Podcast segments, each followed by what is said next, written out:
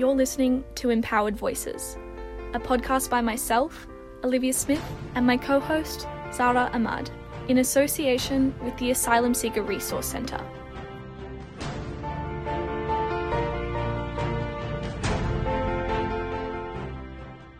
before the war, everything was very good, very nice, going smoothly. The, the, the country was uh, improving and growing up.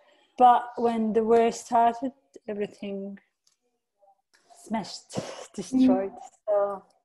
This is Farah Haddad. In the short time I spent with Farah, I feel like I learned a lot about her character. She has a warm, transparent personality. She is deeply passionate and empathetic. She has a huge family that she loves very much, some here and some back in her home country of Syria. We'll begin Farah's story in the city of Aleppo between 2011 and 2014. At the time, Farah was working as a biochemist and a medical sales representative, a challenging job for a Syrian woman constantly surrounded by men of different religions and ethnic backgrounds. It was not easy working as a as a girl in as a sales representative, meeting a lot of clients who they are men's in different religions and different ethnicity. I got that challenge and I I was very good. They told me that, not me. In March 2011, the Syrian war began.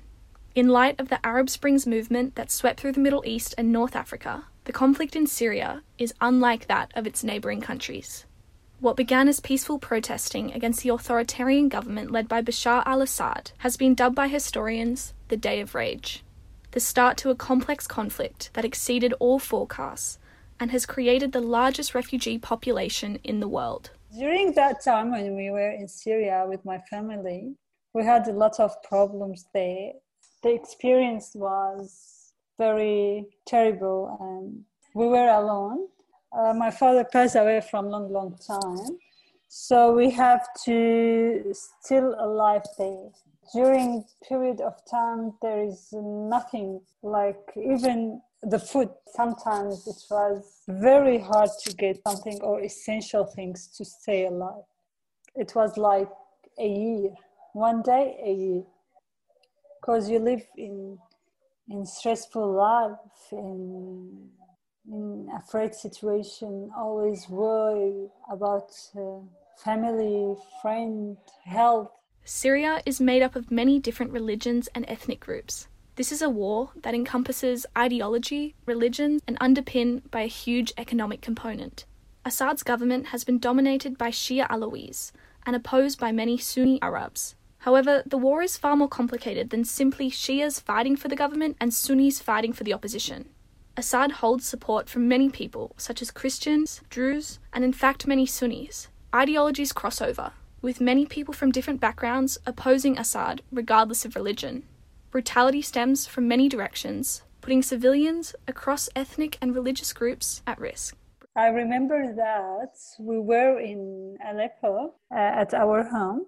Uh, during the night, we woke up suddenly. We all was afraid. We're afraid because there were a lot of bombs around us and just uh, no electricity no gas no petrol nothing even the food was very very hard to get some or maybe you can borrow from your neighbors or from your uh, friends as well one cucumber or swap between us it's very hard time and tough time even if we want to travel in aleppo uh, there was a time you can't travel to another city at all. Around this time, 5 to 6% of Syrians were Christian, making up almost 1.2 million people. As Christians living in Aleppo, Farah and her family were at great risk, fearful every day of being seen and killed by terrorists. They wore hijabs to get essential items, living in what Farah describes as very dark days. I have a lot of friends who they are Muslims and we grow up together we don't know that I'm Christian, you're Muslims. No, not like that at all. But when the war started, everything changed. So we were afraid from who very strict and aggressively to the religion. Farah, her mother, and her brother decided to leave behind their lives in Aleppo, in hope of finding somewhere safer. They left in the night, heading towards the city of Tartus, a journey that can only be described as terrifying. What would normally be a four hour trip took Farah and her family more than eight, as they had to avoid heavily terrorist controlled areas and road blockages. When we were traveling, someone shooted to the bus. That moment, we couldn't imagine what we can say. Now it was like a memories, but not good for us. Around this time, Farah tells of a friend being kidnapped while taking this journey, only to be released a month later. It's happened suddenly, and the driver said, Everyone be under the chairs and please don't uh, move. Just stay under the chairs until we can pass this area. So it was around three minutes, but we felt it around one year. We all crying.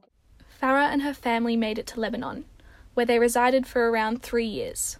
As refugees, they were unable to work, gain an education, with the added strain of incredibly expensive living. It took around four years between Farah's family in Australia filling out the applications for Farah, her mother, and her brother, and them being approved to arrive in Australia by plane. Nowadays in Syria, I have friends there, and still I have my auntie and cousin over there.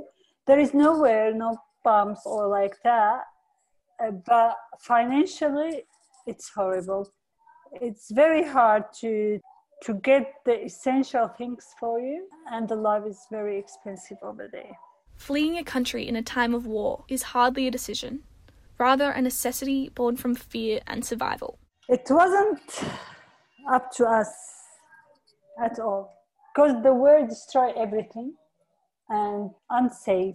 So, how we can stay?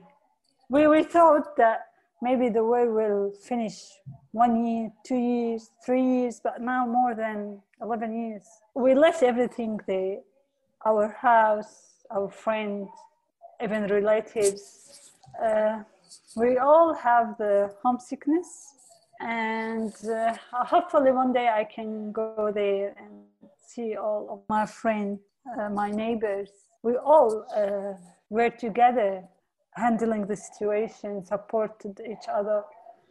That's the goal for us, just to stay safe during the war. Yeah, so we are happy, but still thinking about our country. Farah now lives in Melbourne with her brother, her mother, and much family from both sides. It was not easy to start here. When we came, like, we don't know anything. It's the system, the the diversity, the everything is completely different than Syria, and uh, it was very hard to to get engaged. You know, everything is uh, different. So slowly, slowly, and uh, I have friends here. They they support me. I've learned a lot from them as well. I asked and then doing a lot of workshops and that. So I've I've learned a lot. So I have this passion uh, to support all the people who came as a refugee or asylum seeker to find everything is easy. This passion to help others and learn prompted Farah's involvement with the ASRC and their community advocacy and power program. They provide us a lot of sessions and a lot of people who are professionals with uh, like how to write a story, how to to be confident in public speaking.